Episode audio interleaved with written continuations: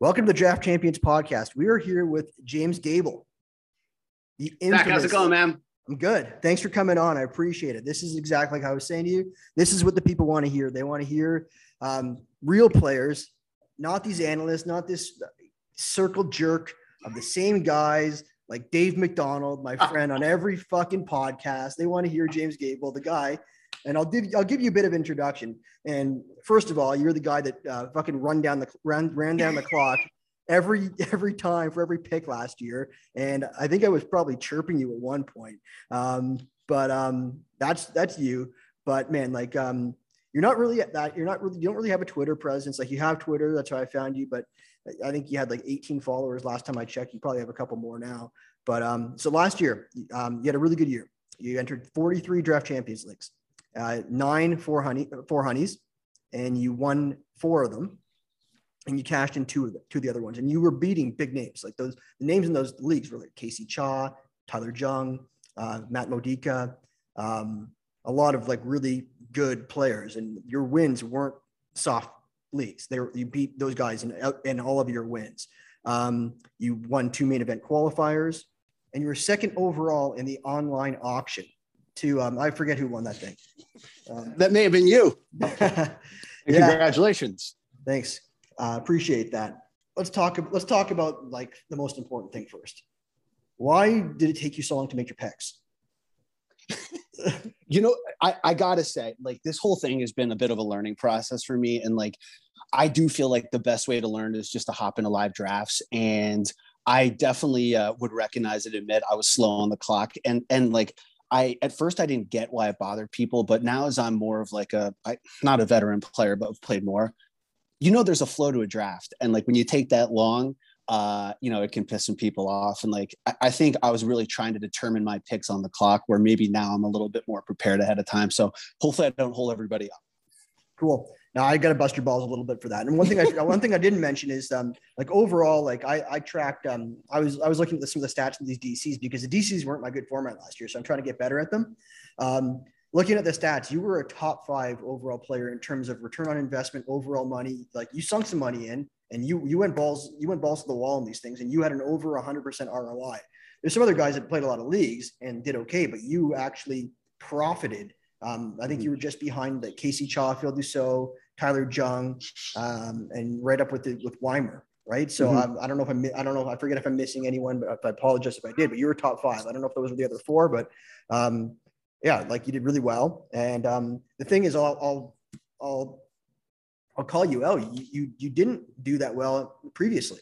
So mm-hmm um, you gotta you gotta you gotta you gotta ask yourself: Is this a is this was it a one year wonder? Did you just pick good players, or what what what changed? My first year in the NFBC was probably like full year was 2020, the short season. Didn't do have a good season. Did better last year.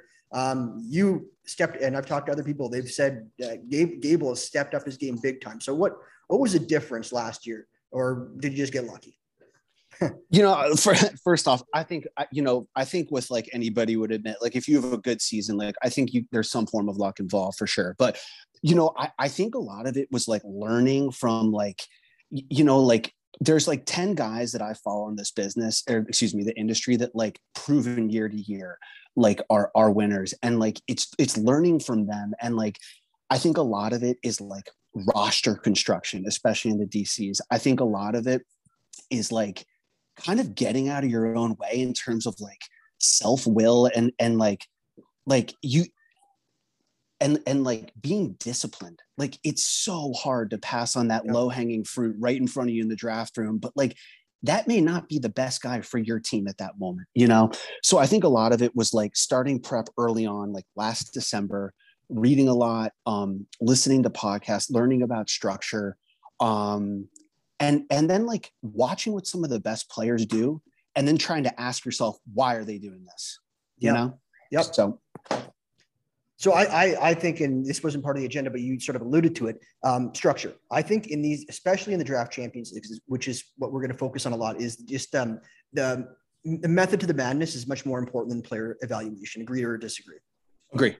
Yeah, so, so do I. And I think a lot of people waste. Uh, I'm, not, I don't want to say waste, but they spend way too much time digging in the weeds with like all these like metrics that really don't matter, uh, especially when you're doing volume. And I think being a volume player in these leagues is key. And I've heard other people say that they wouldn't do that many draft champions leagues for 150 bucks. Like it doesn't really make sense to do a lot of them. Um, mm-hmm. What do you have to say about that? Because uh, like the, the, the, payback within the league is 66 or 67% um, within the league. So it's not that great, but there is an overall component. But again, um, what, what's sort of your philosophy on playing like a high volume of these like 43 leagues minus nine uh, $400 leagues is, is uh, 34 of these $150 leagues. What's, what's your philosophy in, in, in volume play and how is it a benefit and how does it sort of hurt you? For sure. Um, first of all, I definitely am like addicted to drafting. Number one, number two. So I mean, it's fun. You know, it's fun to hop in, and like you know, certainly this time of year, it's kind of shitty and cold out. Um, you know, and uh, it helps me to get to the winter. But my philosophy is like building towards main events, and I know that's a different beast than the DCs, but you know, the 150 DCs, you're learning the player pool, kind of like seeing what's out there. You know, kind of like getting an idea of how you want to structure these things. That prepares you for the 400 DCs, which I think is certainly um, in anything in the NFBC. Like you know, the second you start to step up an entry fee, the competition it gets, um, I, I think, tougher. Absolutely. And um, you know, and like those, and and it's also like it's a different style of player in there. I think it's a lot of like, um, you know, the guys that are going to the live main events, and like some of these guys that have like you know really um, proved to be successful year over year. So it's a lot of like of a learning process. Um, I think gearing towards like the tail end of DC season where there's like $500 satellites and then, you know, main events and that type of stuff. But, um, you know, in terms of like the pluses and minuses of like the volume, um, you know, I, I think like I, I like the idea of player concentration. And like, you know, I heard you say this a couple podcasts ago. You're like, you know what, if I'm wrong, there's always next year. And yep you know, like the idea of like a watered down, like I never ordered a watered down drink in my life. And I don't want my portfolio of players to be watered down either. Like, yeah. you know, and it's like, I think you and Mike were rapping about that. Like, it's just, it's the idea that like you trust your process, you have faith in your players and what you're learning and what you're doing. And if you hit, you know, you hit. And, um, and, uh, but yeah, I think it's just all learning process, you know, of course. Cool. So follow up follow up to that. So would you say that the, the competition would be like uh, more difficult in like a four hundred dollar DC than the TGFBI? I've actually I've never played in the TGFBI. I'm just joking. I'm just joking. but, but what I can tell you is this: like the 400 DCs feel like a main event. Like players don't fall that shouldn't. Um, you know, the closer, the idea behind relief pitchers, like you, you have to be pretty aggressive. Um, whereas in like a 150, like sometimes, you know, you're sitting there, you know, at like a turn and like a guy that like maybe should have gone 25 picks ago, you know, mm-hmm. falls to you. And it's just, it's like just such a feels so good to click on them, you know, yeah. where in, in 400s, I don't feel like that happens that often. I'm addicted to these things too, like you are. Yeah. and I think I think it's like it's almost. It, I'll be honest, it's kind of a problem. I think we both have that same problem. Like I don't know if you have, I don't know if you have a family, I don't know if you have a job. We'll get into I that. Do. Yep. And uh, yeah, same here. Um, and um, like I'm at work and I'm just like um, sort of preoccupied, and then I'll end up having to make up that time when everyone when everyone's asleep. We got to go through like the, um, our housekeeping, and I sort of jumped ahead on the agenda just because I was so excited to get into things. But we do have to um, we do have to talk about um, some things like just just just on the get go. Um, you wanted to talk about um, like I wanted to ask you what you do for a living and and um, get to know you a little bit. Uh, yep. First of all, so what what do you do like during the day besides uh, being in like twenty drafts at a time? I work in uh I live in, in New York City. I work in uh, bond sales and um you know got the family here two kids the dog in our little apartment but we love it and uh, fence yeah. Oh well, not in our apartment building for sure. You know, it's it's always a, a jungle when you walk outside into the city. You never know what you're going to get hit with. But you know, I was I was thinking about this, and I've like I've listened to um these like great podcasts that review FAAB. Um, you know, um, you know, every Sunday night in, in Mondays, and you know, one of the things I was thinking about is like the terminology for FAAB, and I feel like so many guys do so much work on it, and like I feel like everybody struggles with like the verbiage a little bit. And so like I just wanted to like maybe perhaps offer up a little help in terms of like awesome. the termino- terminology. And awesome. so the idea would be something like this. Like let's say Eloy was on the waiver wire, you know, whatever, he got hurt, right? Okay. We all bid on Eloy Sunday night, okay? The high bid is 230, all right? $230, all right? the next bid is called the cover bid. It's, it's not the runner up, right? So let's say the cover bid was $200. So I was high at 230 and the second place bid, which we now know is called the cover bid, was $200. So the way to say that would be like I was the high bid at $230 and I had a $30 cover, or I was the high bid at $230 and my cover bid was $200.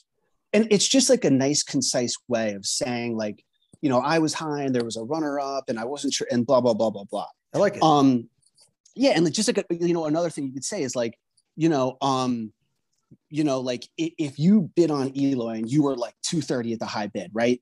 And the cover bid was $5, like nobody cared. You could say something like, yeah, I had a really wide cover, right?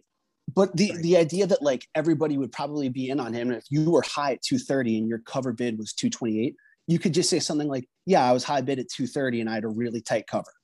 Right. And, and, it's just like it's just like a tight way of like saying things like within the, the business of uh, of bonds. And I don't know, maybe people find it helpful or not, but um, that's it. I can already get I, I can already get used to it. I, I like it. I honestly I prefer it already.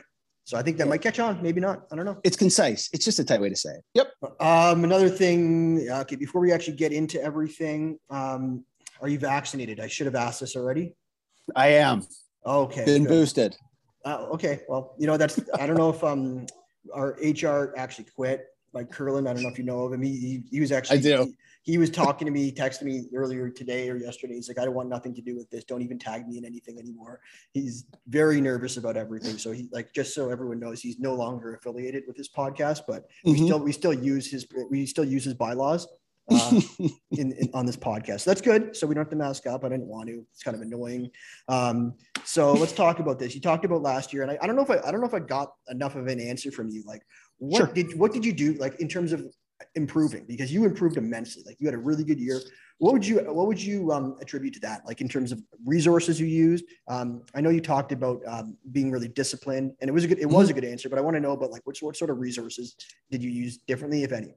Yeah, you know there was definitely like the idea of like of like um dave's talked about this like you know there's so much information out there and like mm. you can't you can't follow it all. And like some of it's good some of it's bad but it was the idea of like following guys who were successful. Like you know like phil was on michael simeone's podcast in like december talking about pitching targets. Um you know you and mike mike were talking about Julio, like urias in like the end of round four on like your podcast in november. And like those were all hits you know, and like those were little gems that were out there just real early on in the season. But mm-hmm. it's not just like the players. It was it was really like learning the like the process of drafting and like watching the best players or players you deem successful, like watching what they do and like how things unfold for them. And and really like taking it as a learning lesson and and and trying to follow suit yourself. Um also reading a lot more um reading a lot more about like players and and and again like and like structure and philosophy.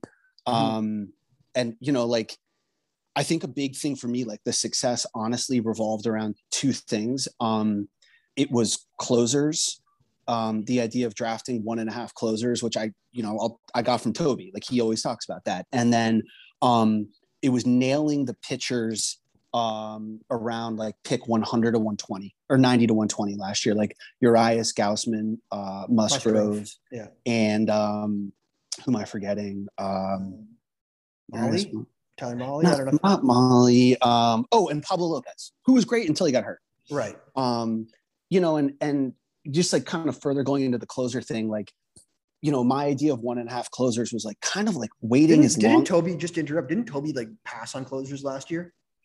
I mean, his philosophy was like, it, I, I, feel like the last two years was like, I want to wait as long as I can and kind of grab the last right, guy, okay, right, and then t- take kind of like a half closer later on. And he's not, he's not doing that this year. He's no, he's, he's all in. Yeah, and um, and I, have been in a couple drafts with him, and and and see, and he follows suit with that for sure. Yeah. Um, I got lucky last year. I will say, like my one and a half closers. My half closer a lot was Melancon, uh, yeah. some Kimbrel, some like Romano and you know those guys just ended up being like the one not the half and you know that was super helpful along with the pitching. Um, right. You know, we'll get into those, that with your player, yeah. sh- your player shares because I, I did a, Yeah. I did a dive on like what, what players you were drafting and and yeah, you, those were them.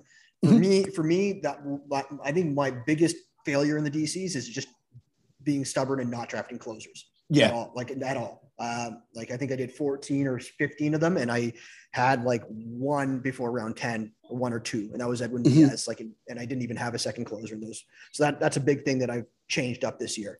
Um, well, can I say one thing? Yeah. Like, you know, I'm stubborn too. And like, that's why I went with that route. And like, honestly, like, I kind of just feel like I got lucky. Like, I'm not going to play it off like I have some skill of selecting late round dart throws that work out. Like, I feel like you and me were trying to do the same thing. And maybe we just landed on different guys. Like, I still struggle with drafting the closer. Um, but anyway, continue. but you've but you've uh, changed that up a little bit this year, right? You're you're Yeah. a little. I, I think I've noticed you're a little bit more closer heavy. You don't. You're not like a Phil. You're not. You're not taking Phil's book where you're taking two super early, but you're one early, and then you're basically taking your shot wh- where whoever if someone falls to a, a nice price, like if Kimbrel falls to like the ninth, or For like sure. someone else that you like. I don't know. I don't want to say names falls to a point in Yep. the mid in like the teens or whatever, right? That's that's sort of your For approach sure. this year, which is a little, a little bit more aggressive than last year, but I think everyone has to be a little bit more aggressive this year. Mhm.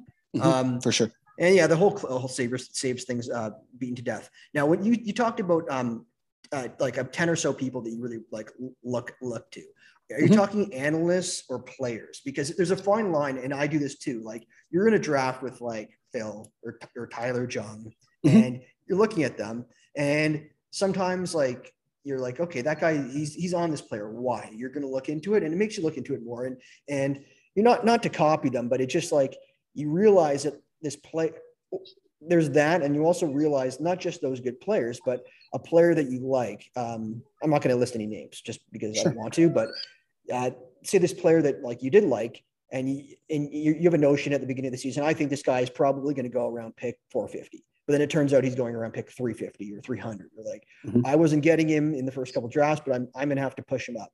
So talk about like talk about like I guess one, are you talking about players that you're, that you're looking at and which ones? And two, talk about like not copying people, but sort of Yeah. looking looking at what good players are doing and looking at what the market is also. for sure yeah so first off it's players like i like analytics are great but like you know i think there's a difference between being a good analyst and being a good player um you know you could be the best you know analyst in the world and and but you have to construct a roster and you need to know like really um you know when to take certain position stats and so on and so forth because it's that puzzle you put together. So Right. it's play it's players um that i follow. And you know um if you want i can let you know who they are but Yeah, like it- think- it- I think yeah so it's like yeah so it's like it's like rob silver zimmerman vlad you mtm phil toby um who else am i thinking? Like um oh, John Sean, Gotti. yeah yeah weimer um who's on your podcast um uh yeah you know just just the guys that that I, I feel like you know year in and year out have done this and and and are, are successful. And and i think those guys have this like perfect mix of of player and like an analysis. I mean they're all obviously like brilliant at selecting players and so on and so forth but like they can put the puzzle together. Um and yeah so that's that's kind of my thoughts there and i'm sorry I your second I agree. I agree with all those players, Yeah. and I think like to, I think Toby and Bubba, they have that podcast. Like I've said Yeah, this for before. sure. They're they're the podcast that sort of got me into this, and um, like I think they, those two guys, like Bubba, doesn't have the recognition as a player as much as Toby does, just Mhm, because I mhm. guess he doesn't play as high stakes or whatever. But I think both equally this year, I've noticed like th- those two guys are players and analysts that um, that are that are both like good at both, and it's hard to be good at both. So. Um, I echo that. I don't know why the fuck you're listing me in that conversation or Mike the Mouth, but I think maybe you're just trying to be Oh, nice. i'm sorry dmc and and and zach too and i consider like the three You of mean you Jake? and then You mean like, Jake? jake jake sorry sorry Yeah. zach yeah Yeah. um yeah for sure and um yeah i i, I think yeah uh sorry as you were saying go ahead Yeah, it's just it's Yeah. just watching what these what these guys are doing. Um, Yeah. and um, like a lot of the, well, I agree with a lot of the guys you're saying. I actually agree, I agree with all of them, even though Zimmerman just recently blocked me. I don't know why. Maybe because I don't, I don't know. Maybe because I'm annoying or because um, I mentioned him in the, in the fake Dr. Dave podcast, which, which wasn't supposed to be an insult. It was supposed to be a compliment because I love his Mining the News article. So it wasn't meant to be, a, right. it wasn't meant to be a criticism against him, but uh, honestly, I like all those players. DiPietro's another guy also that I, oh, of course. Yeah. Rob and Cha, Casey Cha. Yeah. Um, but, but I will say Go ahead. Go ahead. I was just gonna say I, I hate, but I, I, as much as I look at what those guys are doing, I hate being in drafts. I hate being oh, drafts with you. Worst. I hate being in drafts with you because not because not even because I think I, you're a good player, obviously. Not not because you're good and because it's going to be hard to beat you. It's because we like the same players. Like you're going to reach on the same players I want to reach on.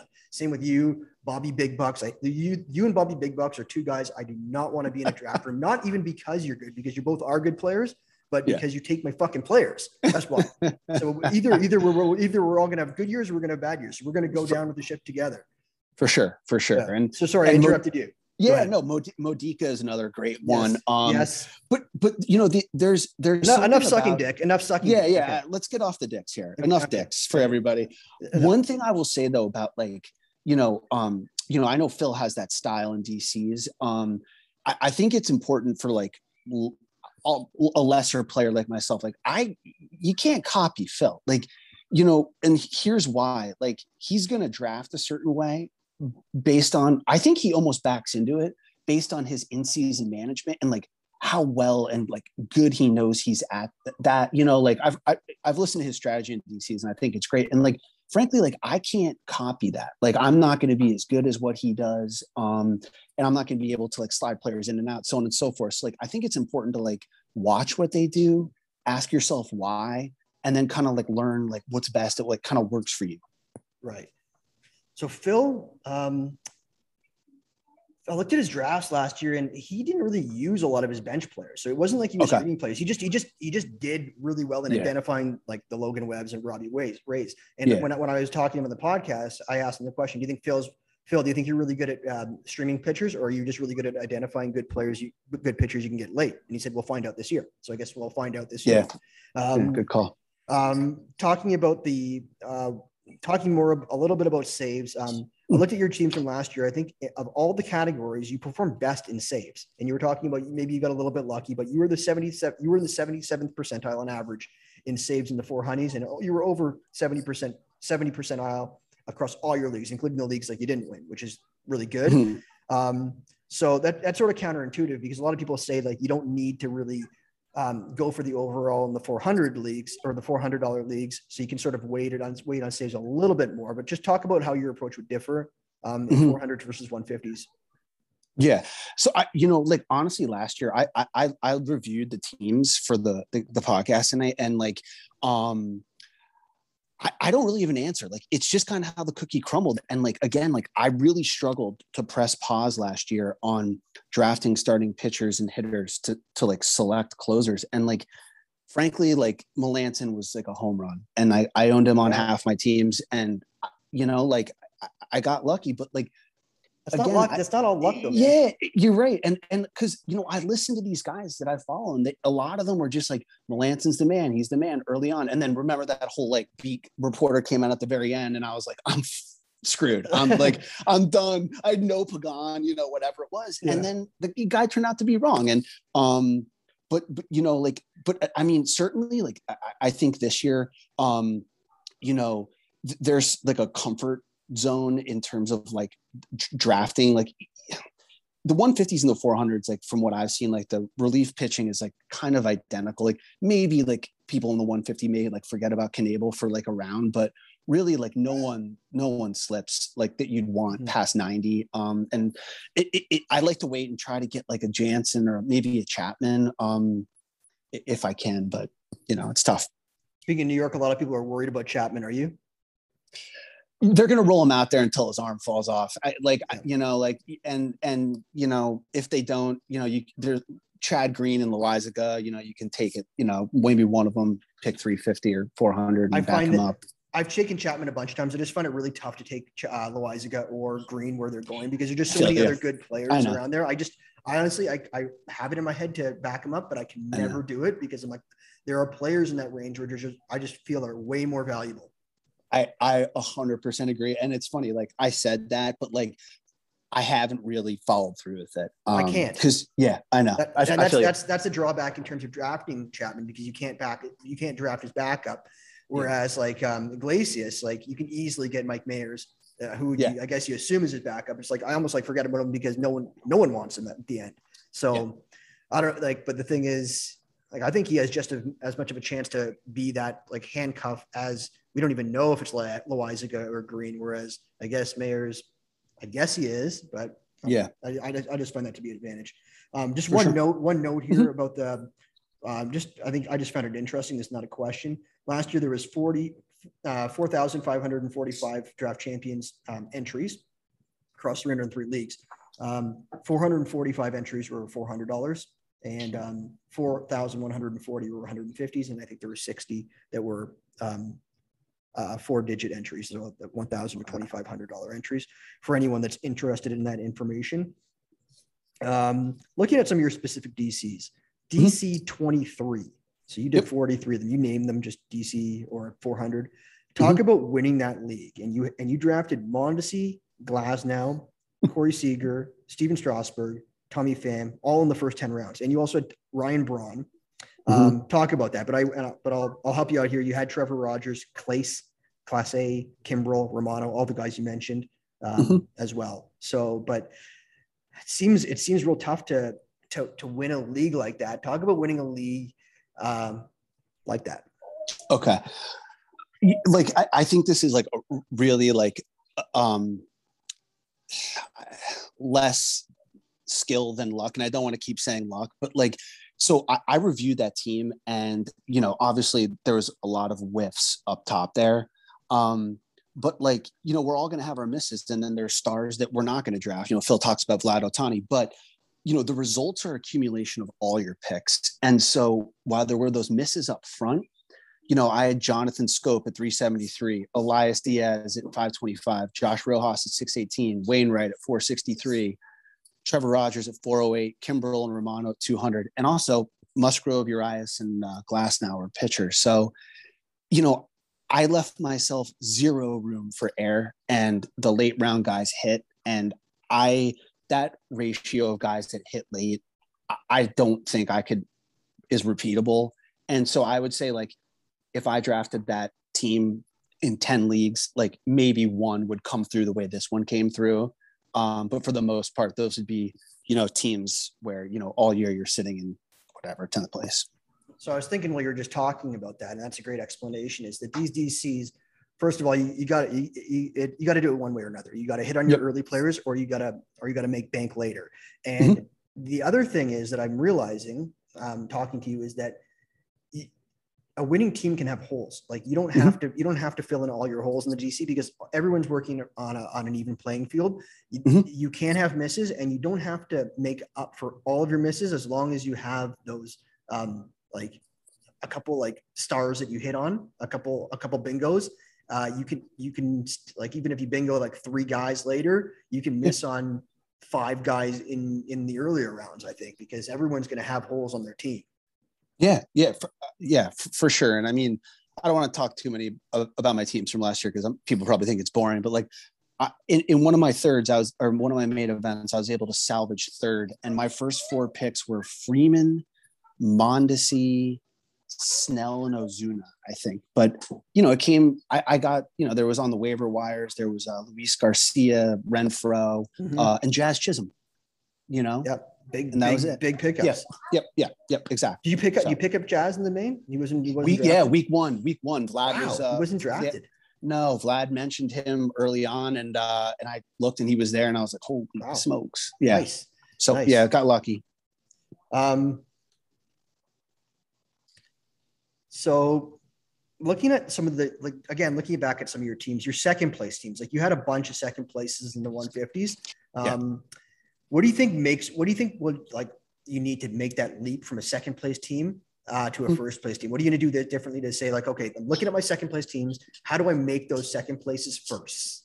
Yeah, you know, sometimes you just look at the league leader and the guy's sitting at 130 points and you're at 110 and like you're kind of helpless, you know, especially in a DC. Um, but you know, I, I think it's important to like pound at bats and innings pitched. And uh, in reviewing kind of like what I did last year, it's very clear to me like I got to get better at properly drafting speed. Um, I owned like 11 shares of Mondesi last year, which was like 20% of my teams. And, and that Hail Mary just like didn't work.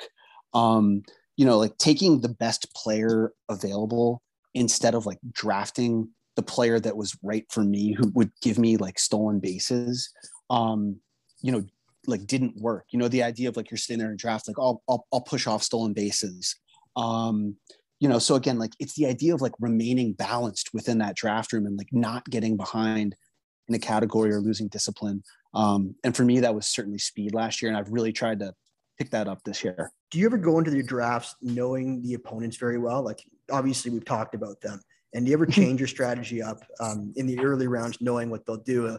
I mean, I, I joined my first 400 now, and, and I got Dalton Del Don in it, and um, mm-hmm.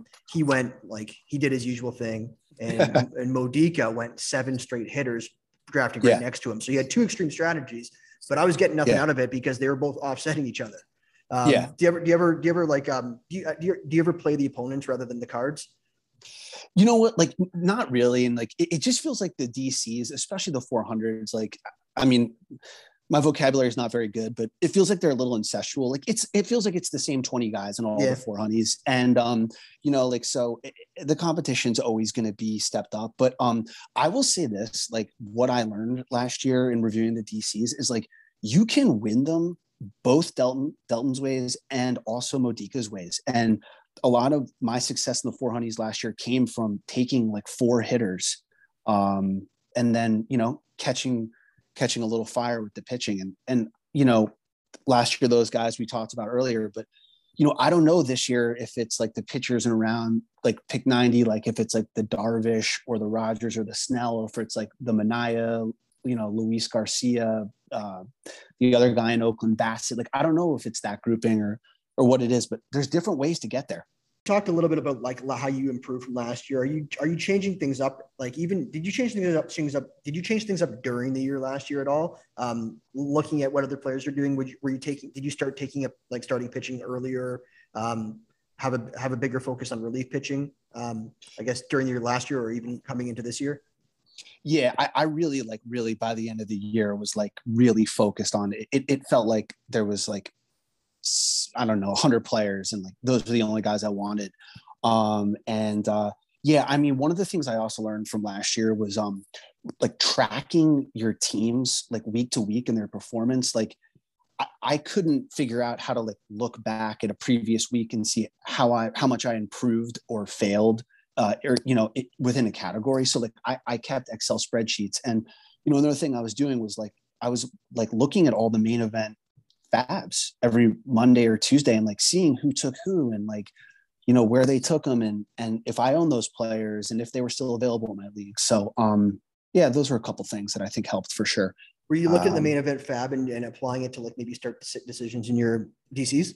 Yeah, absolutely. And I, will say another thing, like shout out to those Razzball guys. I mean, sometimes they come off a little goofy, but like they know their shit. And like their like forecaster for each week is like pretty, pretty damn good. And um, you know they're a little bit against the grain in terms of like the way that the, the philosophy of like drafting and um, they also get there. So um, yeah for sure like you know the the Razzball was super helpful with that too in terms of setting lineups that's something that uh, i should look into I, am I'm, I'm, should, I'm starting yeah. to get into a, um, I'm, try, I'm, starting to look into a lot of other resources because i didn't use anything last year yeah. really at all uh, yeah. aside for aside from vlad's Fab, FAAB article so the Razzball, like i think rudy gamble like he just from listening to him he must like he looks like a, he sounds like a genius man like i think he like I, am not talking about anyone else from that site but him mm-hmm. man mm-hmm. like he um he's legit i should really yeah for sure his stuff but um what else you, you, you use rotolab um, you know what? I don't. I, I I don't. That that's draft software, right? Or yeah, is that yeah. Yeah.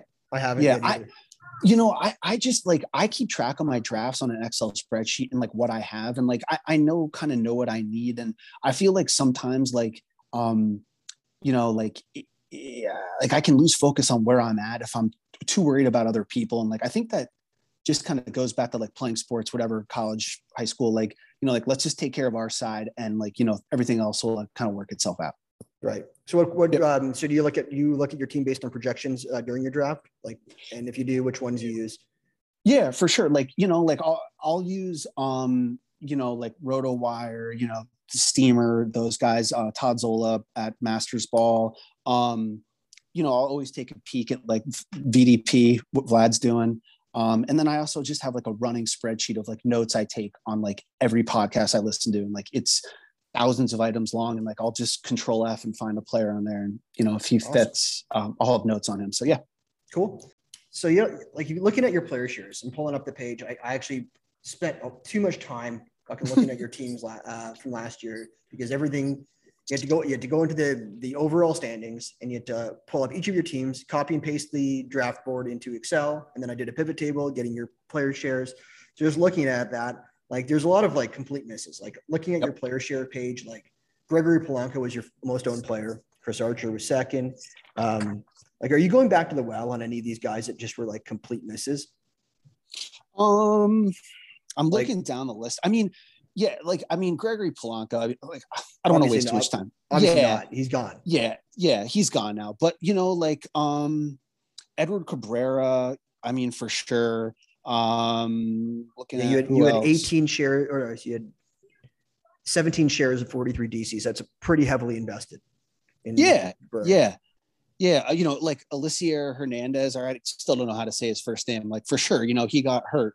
Um, you know, Jordan Montgomery, I guess his peripherals were great, but like I just feel like he never put it together on the. he was field. an industry darling. Everyone was. Yeah, yeah, and I just it just I, I am a Yankees fan, and like I just you just feel like it didn't materialize. But I know this year he's you know he looks good. You I know, think we, I think we'd be, we'd be remiss to step back uh, if we didn't step back for a second sure. and blame Toby G for your Gregory Polanco for your 27 shares of Gregory Polanco. Uh, okay, can, so, you, can can you blame him for any of that? Like it's okay. Uh, he's like, dear, dear dear Toby my name is Jimmy, and I have a Gregory Polanco problem because of you. you put the needle in my hand, man. No, it was just, you know, it was early on, and like Toby kind of like he kind of mentioned him. It was like real low key at the end of the podcast. He was like young guy, power speed. think he was coming off a shoulder injury, and I was like, and he was so cheap. And you know what? Like Toby's brilliant. He does great work, and and like Absolutely. frankly, he's helped me so much. It doesn't even know it. So, uh, but yeah, I mean, it's hilarious, and and uh, you know, when you look at at, at the end, and I think that's a good important topic to talk about too.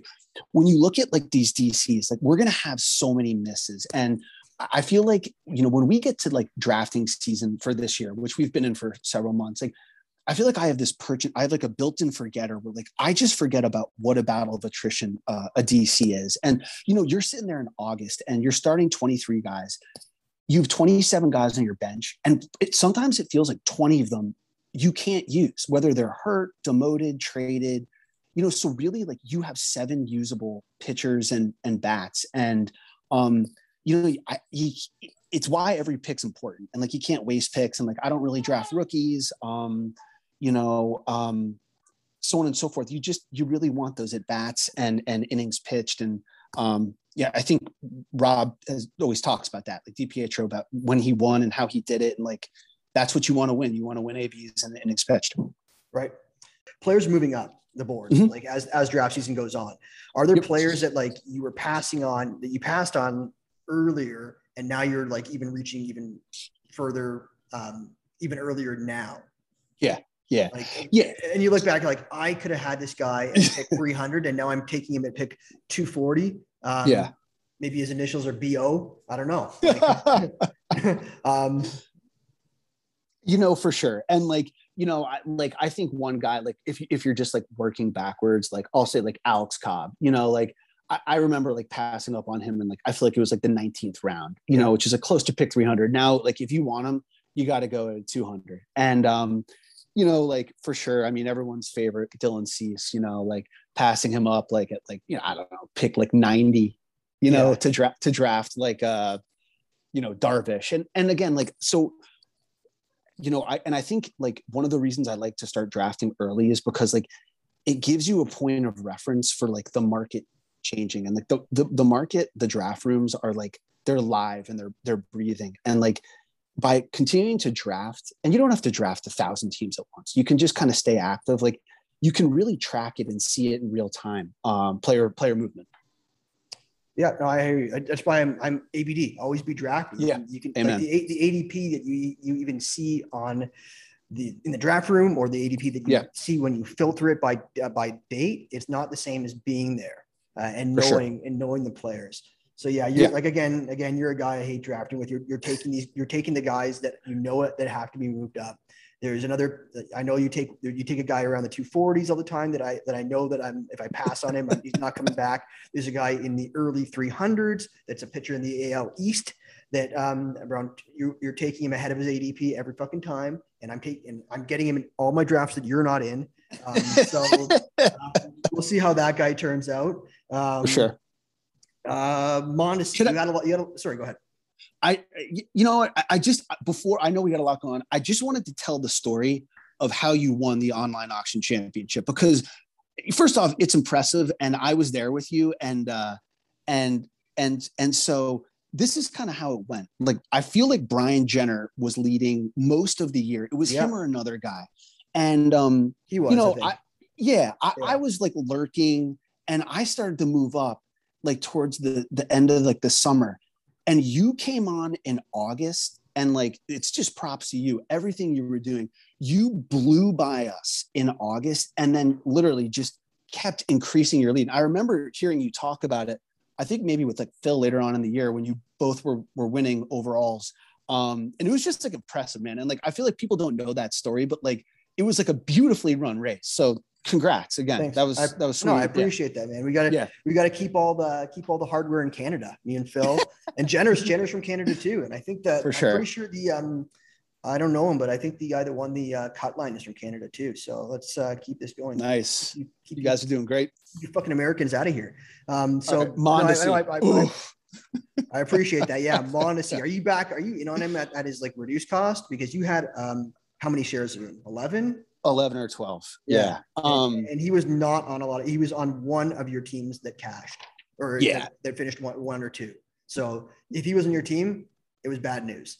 it, in it was. Yeah. It was. And, and like I drafted a lot of him and Rob Silver, when he published that article on RotoWire about Mondesi, like I just kind of knew the jig was up, man. I was like, I'm screwed. And yeah, you know, the, the way I kind of backed into that, and and again, like, you know, like I try to learn from everybody, but you know, sometimes even the best guys are make mistakes. Like I was in a, D- a DC with um two of Brian, actually, whatever, pardon, I'm not gonna say any names, with two really great players. One of them's a Hall of Famer. And uh I saw them at the tail end of of round one, two, double up on this Freeman, Freddie Freeman Mondesi um, you know, pick. And, you know, I was just never comfortable last year drafting at the tail end of round one. And I, I, I got to get better at that.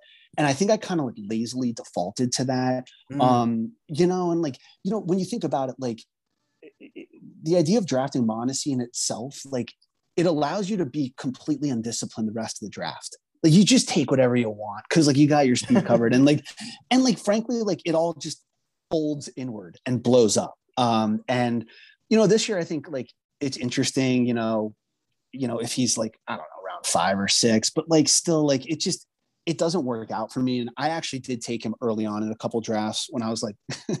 you know, still learning uh, this year and, and reviewing last year. And I really didn't realize how much of a kind of grenade he'd been last year for me. So, um, but I've kind of held off since. So, right on. I know you're out, right? I'm yeah, I'm out on Mondesi. I've Yeah. always been out on him. Um, Yeah.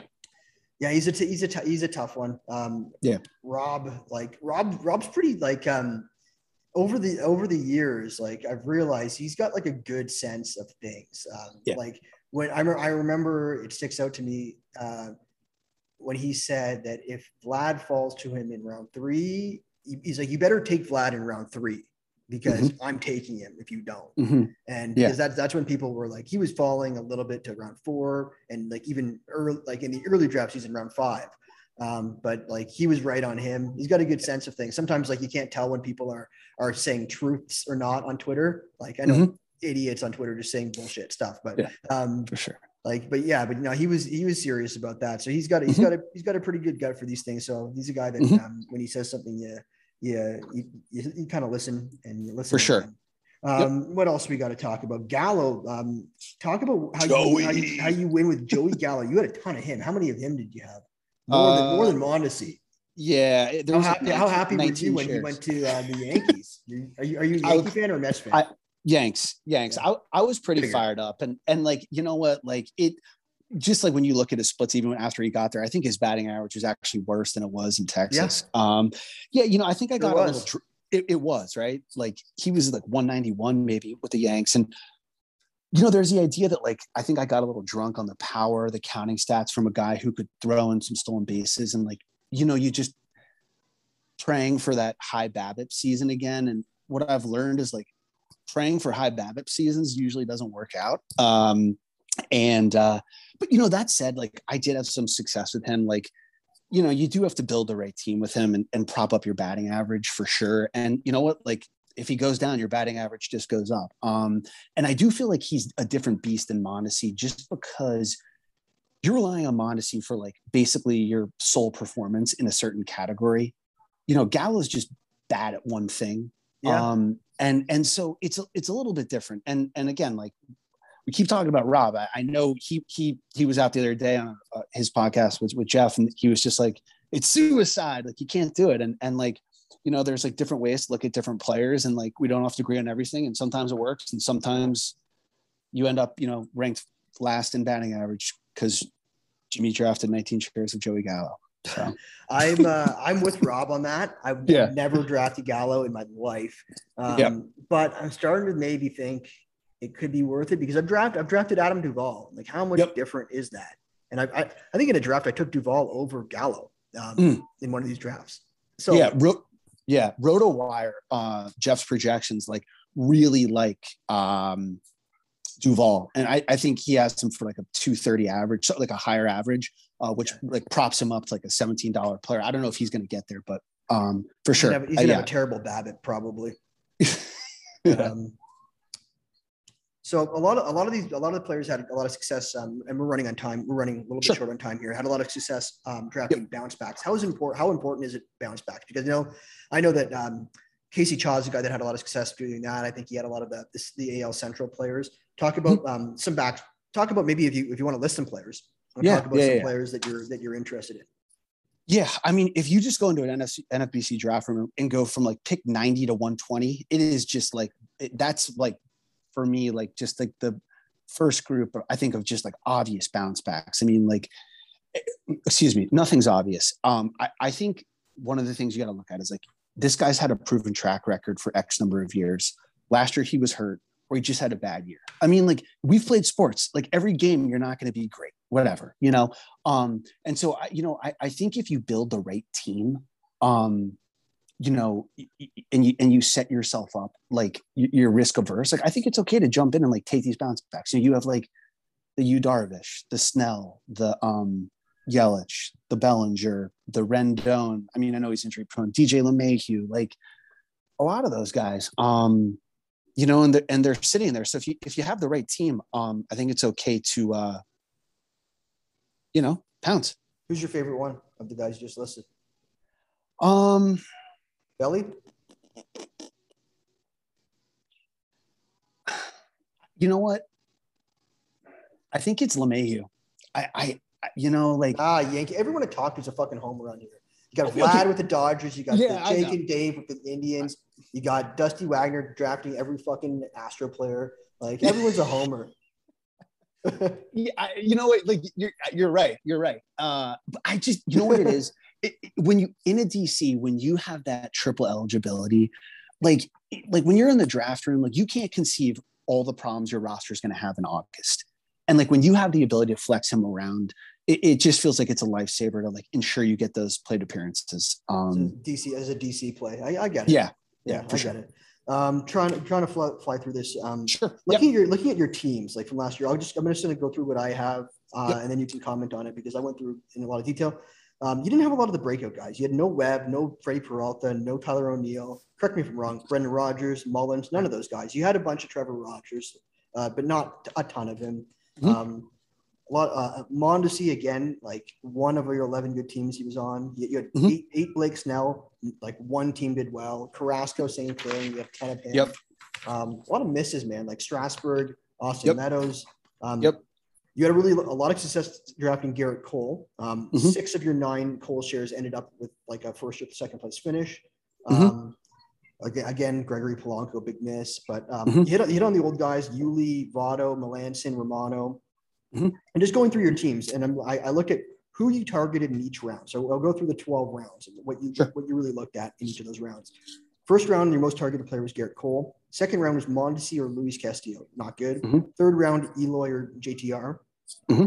That, that, that, worked out when you got JTR. Fourth round, your most targeted player was Snell. Uh, not good. Fifth was Carrasco or Strasburg. Um, so this doesn't sound like a, like a guy that did well last year. Six, six and seventh were six and seven were Meadows and Nelson Cruz. 8th mm-hmm. round, you pounced on Gausman. Ninth was Musgrove. So that that was your moneymaker there. Yep. Gausman and Musgrove. Uh, yep. Kris Bryant in round 10 was was a winner, and 11 and 12 was littered with Joey Gallo. Um, so that, that, that was that, those were your players. Maybe maybe briefly comment on that. Yeah, yeah. You know, I, again, I think the key was hitting on pitching with like the, that Gausman, Musgrove, Urias, um, you know, Lopez group there. Um, you, you know, uh, blah, blah, blah, Cole obviously just held everything down up front, but you know, Snell closed strong. Um, you know, Eloy again, we all expected that breakout, but like he just got hurt and uh, you know, JTR worked. Meadows was fine. Um, you know, we just all thought he'd have that power speed and the speed never came to fruition. And you know what? Like I also had a lot of Nelson Cruz, and um, you know, talking about Rob, his rant on Nelson Cruz, like it's just, uh, you know, I, I followed through with that. So you know, I, I think it was it was it was especially those pitchers, um, though. Right. All right, we're gonna be, we got we got Jeopardy to do, but before cool. I'm, gonna, I'm, I'm going to invite we got our two uh, our two contestants. We got Aaron, and he's done some videos um, on uh, fantasy. Uh, his, his, his name is Fantasy T-Ball on Twitter. Uh, those videos are fucking weird. Um, and then we also got uh, um, what's his name? Um, who is this guy? Poundstone, Rick Rick Poundstone coming on. Um, so we're going to invite those guys on, but while we wait for them, mm-hmm. um, we're, I got I got some questions for you. Like just to sure. basically agree or disagree. Sure. Um, so one, um, seventh and eighth round, seventh and eighth round picks fail all the time why not take the chance on like a, a Bellick or Yellinger or like any higher risk player? Like we're talking. DCs. Why, like when people say, why not just take a, a, risk on these guys because these picks fail all the time? Do you agree with yeah. that? Like logic? Yes or no?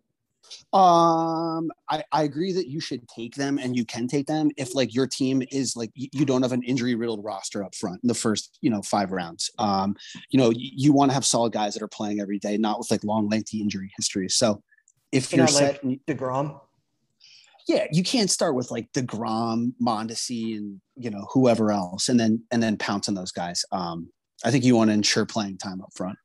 Right. Okay. Um, so are you taking Degrom this year or no?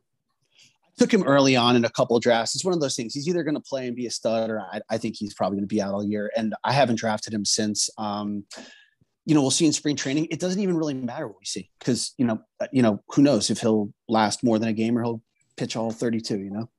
Right on. Okay. So um, next question. The ante's going up on closers. Yep. Pay it or be left in the dust? Yes or no? You got to pay it.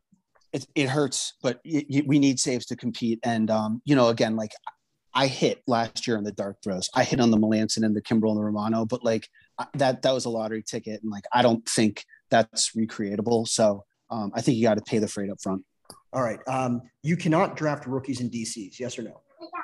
You can, but it's not going to be for me. Um, like I said, like in August, you're going to have seven bench players that you can actually use. And I don't want to make that six by drafting a rookie who I thought was going to be called up, who's not.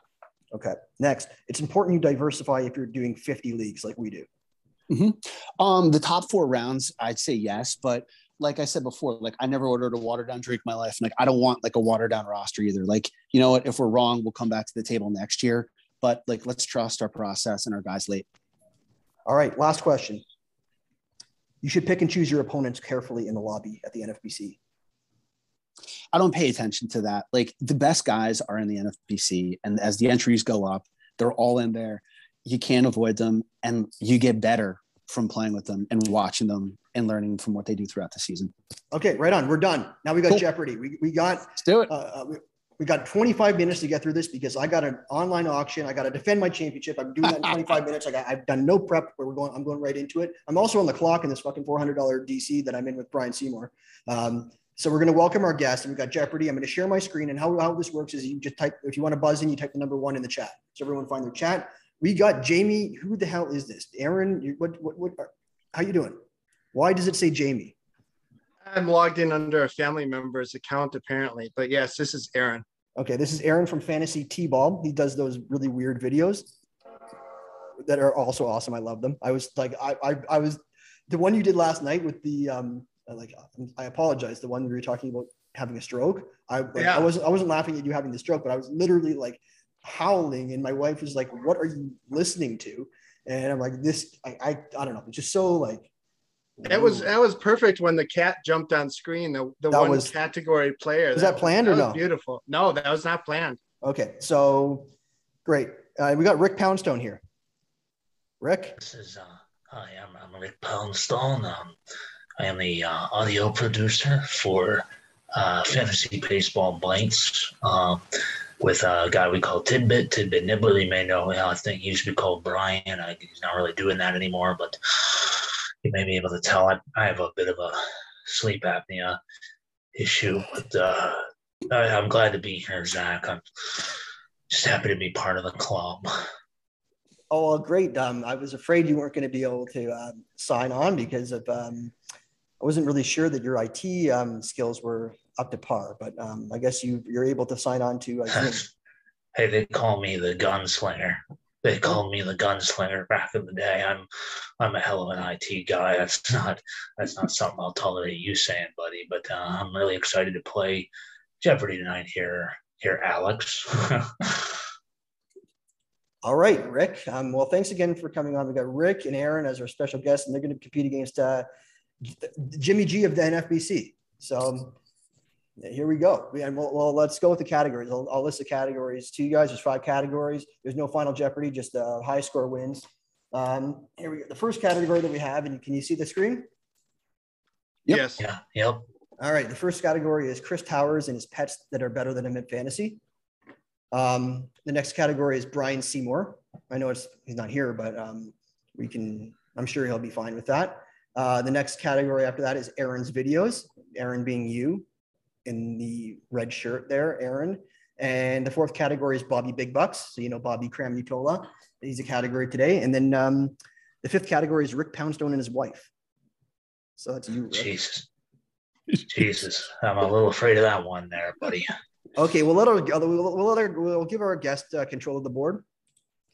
Uh, I am going to go to Brian Seymour for 500. He's the reason I learned about the NFBC like 10 years ago with the Come At Me Bro auction. All right. All right. So Brian Seymour for 500. This category is people um, the uninformed public want canceled. oh, Christ. Okay. So the question is you okay there, Rick? Rick, you okay? You sound choked up, Rick. I hope you're okay. All right. Okay. So the question, excuse me, White Castle burger.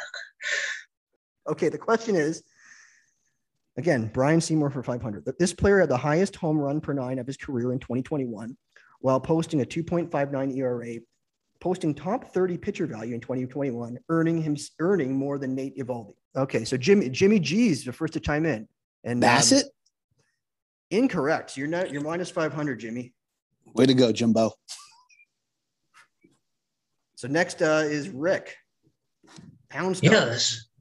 Yeah, I'm gonna go with uh is it Matt uh, Matt um just Matt uh, that's the quarterback. Um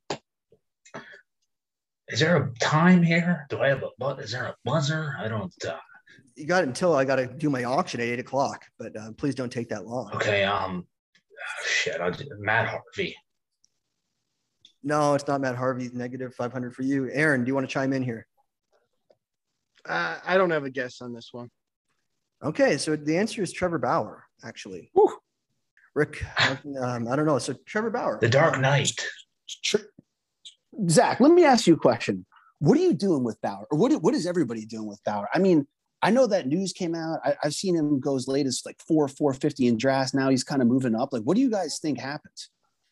Um, well, now he's going. He just went in what round of this draft uh, that I'm in? I think round 14 or like he's now he's yeah. now in the he's now like hovering around 200 in these um, draft champions leagues. Like, is he gonna play? Yeah, he's going to play. I think he is. He is. I, okay. I, okay. I, don't know. What do you think? I think because first of all, um, there's no criminal investigation, so now it's a matter of if MLB and the Dodgers what they want to do with him. Um, okay.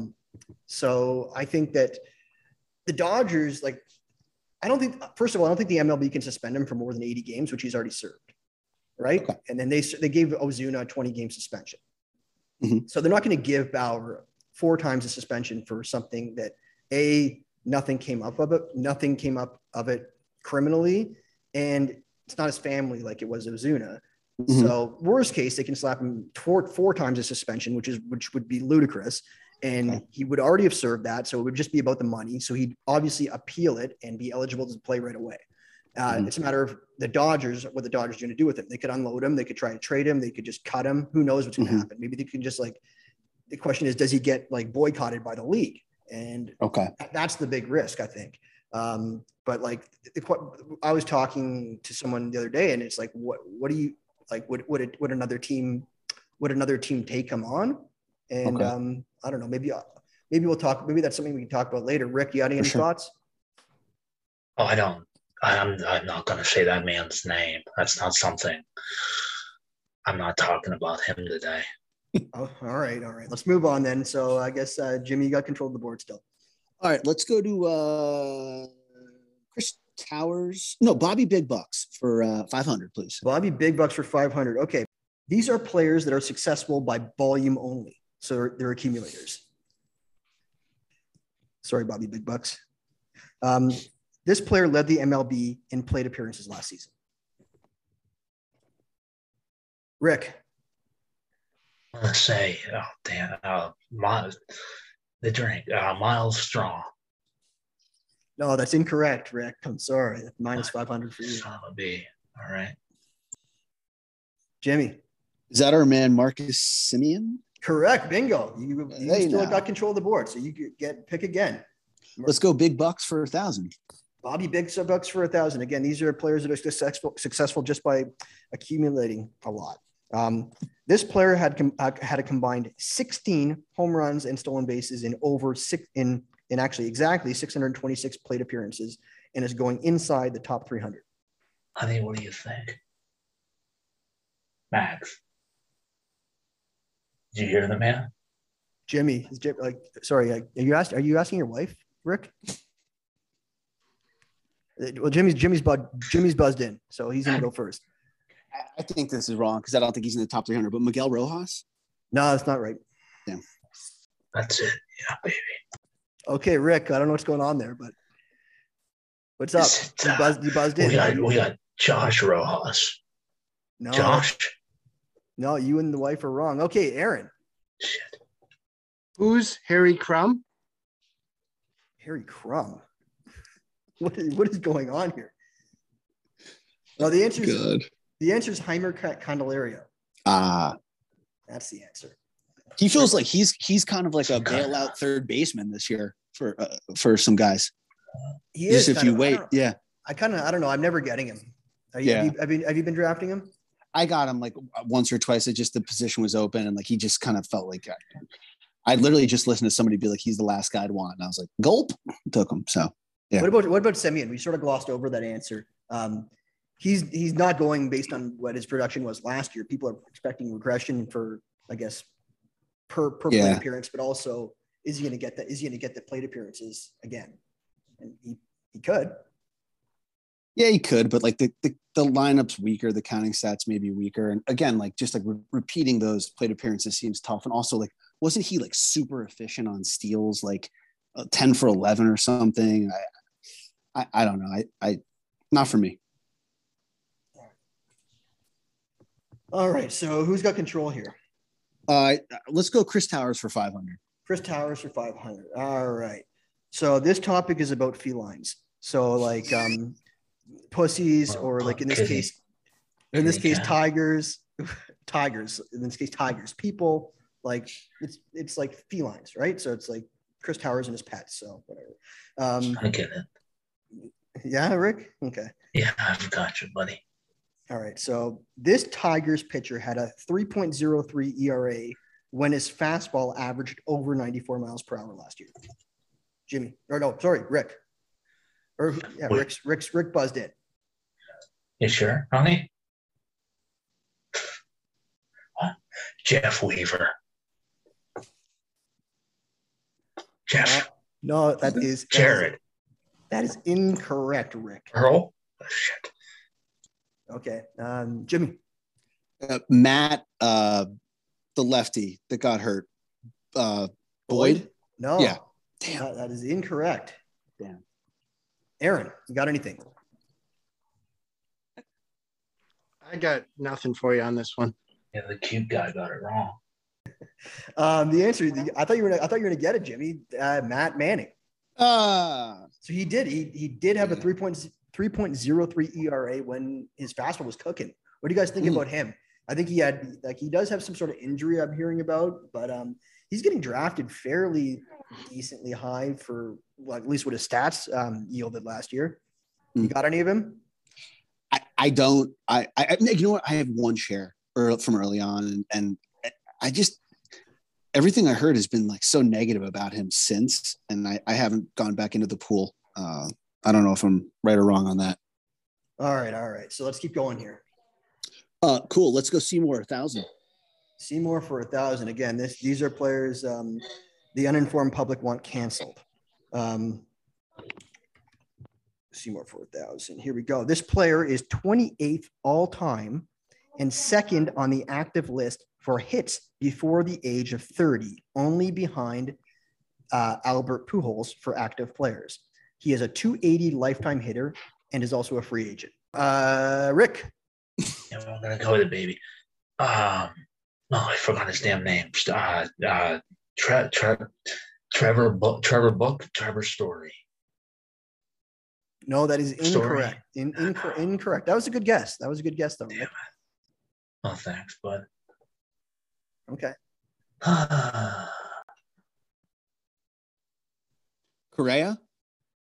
Incorrect. All right, Aaron, any guesses or do you want to pass? Uh, Correa was going to be my guess, so I, I don't have Oh. anything. Okay, again, this these are people that people want canceled. Does that give you any hint? This is the answer is Starlin Castro. Do you think he ends up on a team? oh, jeez. Jeez. He's under 30? Well, he be, not right now, but he he but he was. Um, oh, okay, okay. Aaron's videos 1000. Aaron's videos for one thousand. Okay. Um, actually, this this this category was supposed to be um, this category was supposed to be um, RoboCop four Sergeant Stroke. So these are these are um, these are the most these are the most because the guy had a stroke. these are the most hyped videos on Twitter. And, and for those who don't know, Aaron put out a video and he tried to upload a video of himself that he called RoboCop 4 Sergeant Stroke. So again, these are hyped videos. Um, Huh.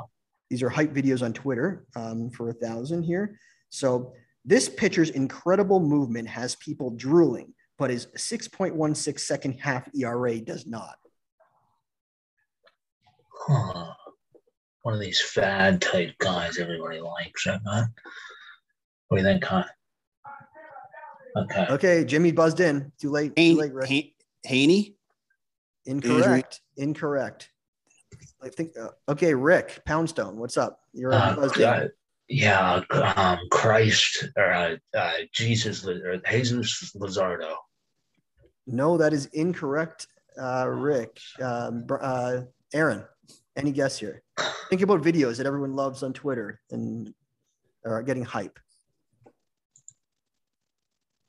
Hype videos. Um, that that one Other- player, his, other- his nickname was uh, Baby Shark. I can't remember his real name. Uh, I don't know what you're talking about. Sounds like our boy. Sounds like your boy. Oh, we have a son. Sorry, go ahead. Okay. Um, uh, I guess the answer the answer is you Dar- Yu Darvish.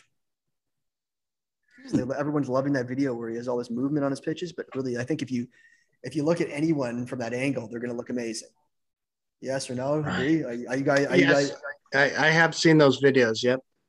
So do you, you think that he's uh, anything special, or do you think that the you think he's like back because he, he looks he looks impossible for you to hit, Aaron? Like, do you think you can hit you can hit a Yu Darvish slider or cutter? I don't think I would have a chance against him. How about you? Uh, no, I don't think so. Maybe if I was bunting. All right. So what's next? We'll go Rick Poundstone, one one thou. Rick Pound Poundstone for one thousand. Okay, so this is actually it's Rick Poundstone and his wife is the category. Oh, and the and these are oh, people oh, these these are people who have success with sliders, and by sliders I mean like the burgers. oh but, my but it's a goodness, pun. honey, magpie! I need you to leave the room, honey. Hey, can you go? Can you go fetch me just the? uh Yeah, just go. Go get me a cup of tea. Zach, you sick son of a bitch. I'll tell you right now that that's not something that I'll be able to stand for. I catch enough heat from Brian in the studio. Let's just get this over with I, uh, before Max comes back in the room. Jesus H. Mercy. All right. So this player had the highest batting average versus sliders in 2021 with a minute with at a minimum of uh, 300 plate appearances. Aaron. Juan Soto. That is not correct.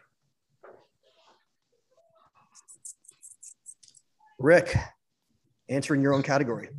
I guess I will. A uh, guy that knows a lot about sliders, just like me. I'll say Pablo Sandoval. no, that's incorrect. Jimmy, Jimmy, you got to guess. Okay. Uh, let's Gurriel, Yuli.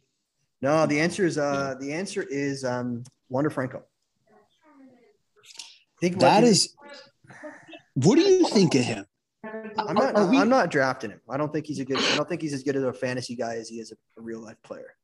I, I, I know, I, and I, I feel the same, and I keep passing him up. But like, what about the idea that like young players just are getting better each year, and like, it, it's not just like he, he's not just going to be stuck on like some multiplier of what he did last year. I, I just I, I, I don't know. I, I don't I don't know. I feel wrong about him, but I haven't mm. drafted him at all.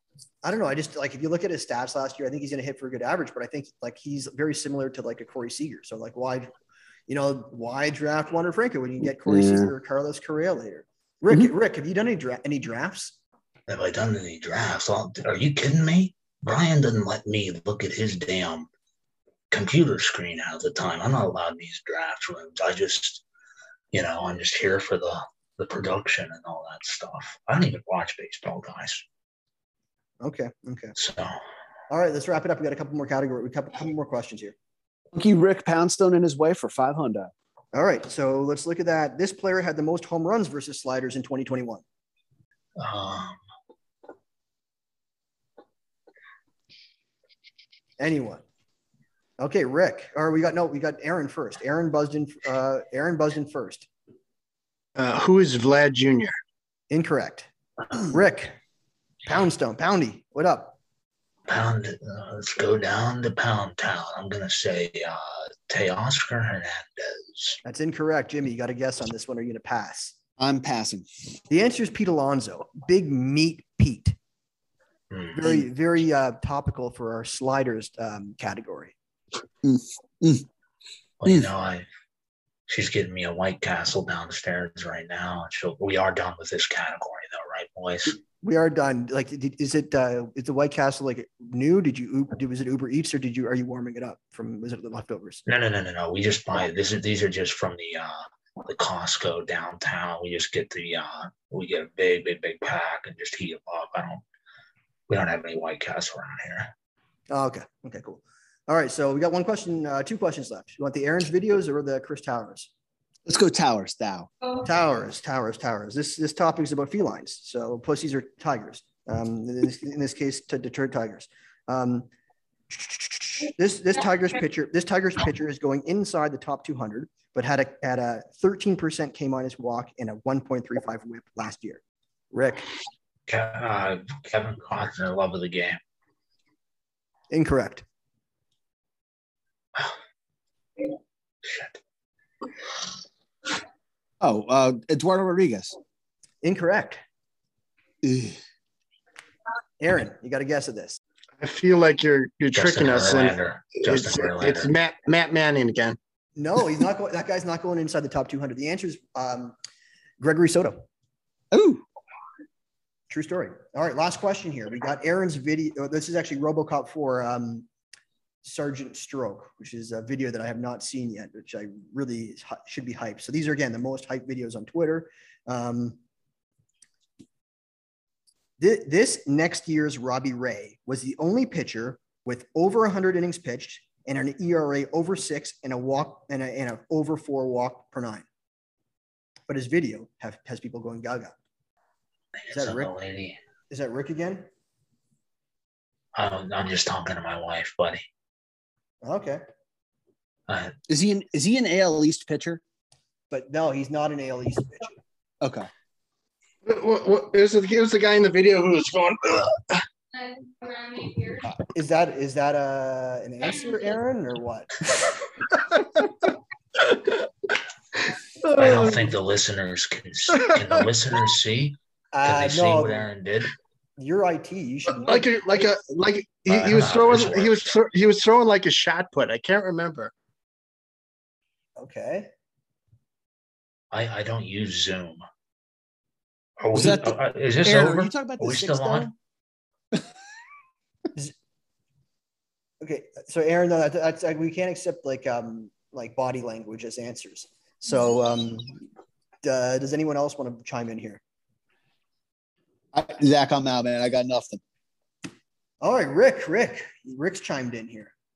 What do you got? How do I unmute this? Uh, honey, it's muted. I'm trying to get back on to answer the. I can't unmute the fucking. But shit, I can't. Can you guys hear me? I, I don't know what's going on here. Am I on? Yeah, you're on. Oh, Jesus. Um, uh, Antwaan Randle El. I, I forget what the question was. I'm sorry, guys. the question was um, 100 over 100 innings pitched, over six ERA, and over four walk per nine. Only play, only player to accumulate these terrible stats, but people are loving the um, the video of him. Oh, Dallas Keuchel. No, that's incorrect. The answer is Mitch Keller. What do you guys think about Mitch Keller? Never is, heard of him. Is he the next Robbie Ray? I saw he was getting some some hype from some of the uh, analysts. Like who? I had a stroke. I don't remember. You, is this like is this like a thing, Aaron? I mean that that's what I tell my wife when I can't remember things, but I, I sincerely don't remember.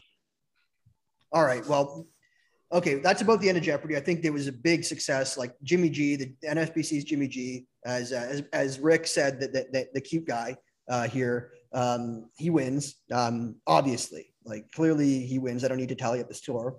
I appreciate um, J- Jimmy Jimmy Gable coming on the show. Um, Thanks, Zach. No, I really appreciate it. We had we had a good we had a good session before these clowns came on here and uh, provided us with basically nothing for this uh, on the segment. Um, but maybe we maybe we get to know them a little fucking bit. clown. Okay, Rick, let's let's let's talk. I appreciate you, Rick, coming on the show. Um, why don't you tell us a bit about yourself? Like I know, like maybe yeah. Jeopardy's not your thing, but you obviously wanted to come on, and I appreciate you coming on. Uh, why don't you why don't you just tell tell the audience about yourself? Let them let them get to know you. I, I'm not really a big Jeopardy guy. My wife and I play Pass the Pigs a lot. I don't know if you know that board game, but that's about the only board game I'm really into. But I am currently the uh, head of producing and um, internet, or I mean IT, for uh, the Fantasy Baseball Bites, which you can find on Twitter at uh, Tidbit Nibbler. Uh, that would be where you find the host, and I am at. I've never been on Twitter before, but I, if you put if you punch in uh, Poundstone it's not a common last name, you'll likely, I'll probably turn up. So, but you know, I love my wife Maggie, and uh, you know, I like to post pictures of my family and I. So we live a quiet life, and uh, I'm getting awful sleepy, guys. Okay, well, I appreciate you coming on, Rick. It was nice to it was nice to see you again, and I know we um um, I know you work for Brian. I guess you're still working for Brian. Uh, Brian no longer is with the show, so uh, I hope that you're. I hope I hope that you do well in your endeavors with him, and um, and um, you seem to be um, a hardworking guy, and um, you seem to be a good IT manager or developer. I don't know exactly what you do, but um, you get the videos out and you tell them when to stop the video. So um, good for you, and I yeah, and um, enjoy your um, White Castle. I appreciate that. I, I love your podcast. I think it's a bit too uh, crass if I were to give you a little bit of feedback, but uh, you know, I'll, I'll continue to listen here and there when I've got the time. Okay, and Aaron, I really like your videos. You're you're um you're feeding off of uh, Brian's baseball bites with your um, strategy snacks. What's next for you? Uh, actually, next I'm going to be on uh, First Day Pod with Michael Govier to talk about, um, you know, my stroke and just a little bit about my experience. Um, because that that is something I'm interested in talking about. Um, production told me I wasn't supposed to talk about this. A little peek behind the curtain, but I do want to tell uh, the listeners that Zach actually was uh, was pretty helpful getting me um, just a little information about getting into NFBC and DCs in general because I'm absolutely a, a, complete novice at this. Um, and he just talked with me, and and uh, so I do really appreciate that, Zach. Um, I like what you're doing on the show, and I think you know um, trying to get um, lesser experienced players in there, and as long as they can read between the lines when you send out those red herrings, I think people will do will do all right. well, yeah, we want we want everyone in. We, we're not here to gatekeep, right? And um, yeah, you, you joined you joined on a Zoom call with me and Fish the other night or a couple weeks ago. Yep, yep. Mm-hmm. Uh, pile of, pile of dial. I've definitely uh, bounced a few ideas off him as well, which I which I appreciate. And um, yeah, the strategy snacks. Um, you know, Brian has a he has a market on uh, nibbling on things and stuff. So strategy snacks, um, throw them in a blender and consume them that way. Um, at Fantasy T-ball, and uh, probably have a few out in a, in a while. Aaron, I want to commend you. This is Rick Poundstone. Can everybody hear me? Yeah, go ahead. Yeah. Okay, Aaron, I just want to commend you on the snack videos. Um, you seem like you would be uh, infinitely better to work for than Brian, who is a prick. Well, I don't want to get. I don't want to. He might hear this, but uh, Aaron, you seem like a very nice man, and I kudos to you. Kudos. There's a, I guess, kind of a joke to the snack ordeal.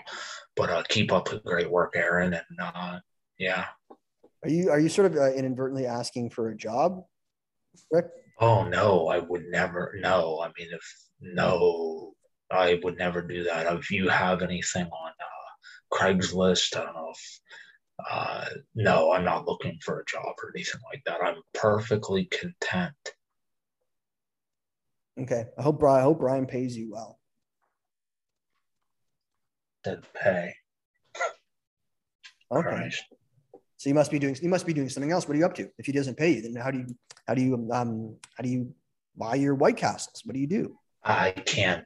You know, I don't want to get too too into the Poundstone lifestyle, but uh, you know, I just wanted to say I made a comment earlier that was I had a couple of drinks tonight. I made a comment earlier about somebody on the panel being cute. Um, that was inadvertent. Uh, my wife had seen that uh, he had kind of a, a, a button down kind of a. Uh, Who Jimmy? Jimmy G. But you know, well, everyone loves the Jimmy G of the NFL. This is the Jimmy G of the NFBC. oh yeah. Rick, would you say like who do you think who do you, think, who do you think's cuter, Jimmy Jimmy Garoppolo or Jimmy Gable? Uh, oh, I thought it was Cabal. I thought it was like Hollywood Cabal like uh, adrenochrome and all that stuff. It's not it's not Cabal. No, it's not. It's Gable. Okay, like Gable stable. No, my wife saw his. Uh, I guess he had some chest hair going on and a low cut shirt. You know, she's she's into that look. We kind of mess around. I'm kind of into the. uh you know, there's some actresses I tease her about, and she'll tease me about the pretty boys. Uh, All right. Okay. I've okay. said too much. That's yeah. an, that's um. I think we're I, actually I'm in an auction right now. They paused it for me because of this. Um. So uh, let's end it here. I appreciate you, Rick Poundstone. You can uh, you can find him on Twitter at uh, I don't know what I don't forget. Who cares? Who cares? Okay. And then uh, Aaron at Fantasy T-ball. And then thank you, Jimmy Gable. Zach, thanks for having me on, man. Good luck in the auction tonight. Uh, go repeat your championship. I appreciate that, buddy. Thanks again for coming on. It was good. It was good. And um, congratulations on uh, all your success last year. And I don't think it was a fluke at all. And I expect big things again this year.